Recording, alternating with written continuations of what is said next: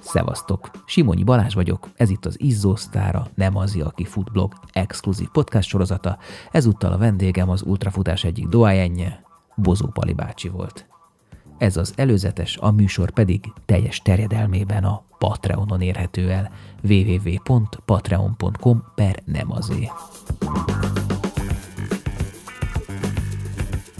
Engem a gyerekkori élet megtanított arra, hogy szerény legyek. Jó, jól esik, ha valaki megdicsér, jól esik, ha elismerik a teljesítményemet, ez rendben van, de nem szeretek vele kérkedni. 1939. augusztusában született, tehát idén lesz 84 éves.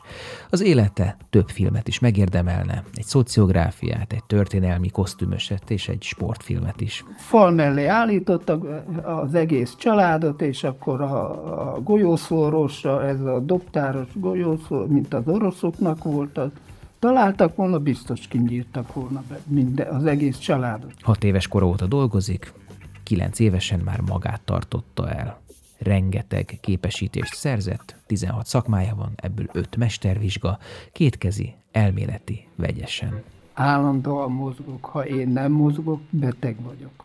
Rengeteget, én nem pénzét dolgozom, társadalmi munkázok, de rengeteget. Nagyon sokat. Ha valaki megkér, hogy segítsek bármibe az égvilágon, akkor hol biztos, hogy segítek. Miért? Azért, hogy, hogy a szervezeten megkapja azt a terhelést. Örökké kocogni, futni nem lehet. Minden, ami forog, morog, minden, én most is a, a tévétől kezdve a vasalóig most is megcsinálok mindent az égvilágon. Azért nappal dolgozom, és állandóan most már legalább 30-35 éve körülbelül éjszaka futok. Mindig éjszaka futok, azért, hogy nappal tudjak dolgozni.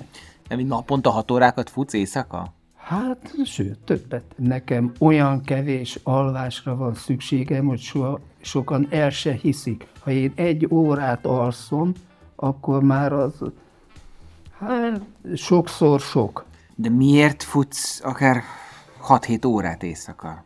Ne ennyire van szükségem. Amióta az eszét tudja, fut, de az edzés naplóit csak 1980 óta vezeti, onnan tudjuk, hogy már körülbelül nyolcszor körbefutotta a földet. Van neki régről 240-es maratonja is, de az első ultráját 1992-93 táján futotta Olaszországban. 60 éve, vegetáriánus. Zselét vagy egyéb futótápot, futó bizsut sosem használ. A szervezetem hozzá van szokva a nagy teherbírásra illetve a terhelésre, nem a teherbírás, a terhelésre. Mindig törekedtem a, a maximál, maximalitásra, mindig, munkába is, mindig, mindig erre törekedtem. Gyerekkorom óta megvan a, a tökéletesebbre való vágyása, mindig jobb, jobb, jobb. Én 17 évesen feltaláló voltam.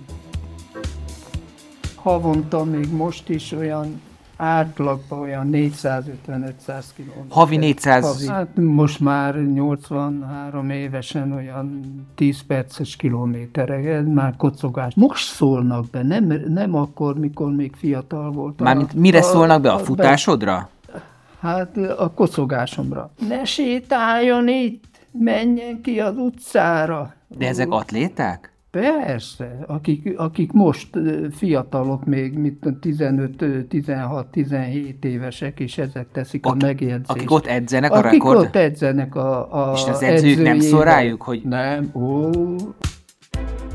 Hány hónap nyugdíj tesz ki egy hatnapos nevezést? Háromat kitesz. A 2022-es, tehát a tavalyi hat napos Balatonfüredi versenyen 468 kilométert futott, amivel a középmezőnyben foglalt helyet. Az elmúlt tíz évben mindig indult hatnaposokon, a legjobbjakor is 535 kilométerre futotta, szóval Pali bácsi úgy öregedik, mint a jó bor.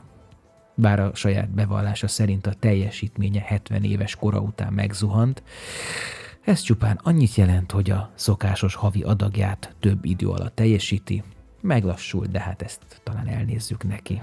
Nagyon sokat futottam olimpikonokkal, a Szekeres Ferivel, meg egy és ilyen futókkal, és én nem mertem ők, nem hogy nem mertem, nem akartam őket megelőzni, mert bántott az, hogy ezek olimpikonok, és én hogy merek elébük menni.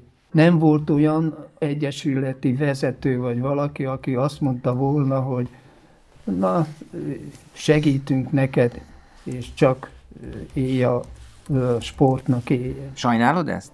Nem. Mennyi ideig használsz egy cipőt? Hát, még, még el nem kopik teljesen sokáig. Én nem vagyok olyan, aki benne 7-800 kilométert is eldob. Én te mennyit futsz? 7-8 ezeret? Benne? Hát, van, mikor két év után dobom el. És két akkor... évig ugyanazt a cipőt használ? Igen. Edzésképpen volt biztos.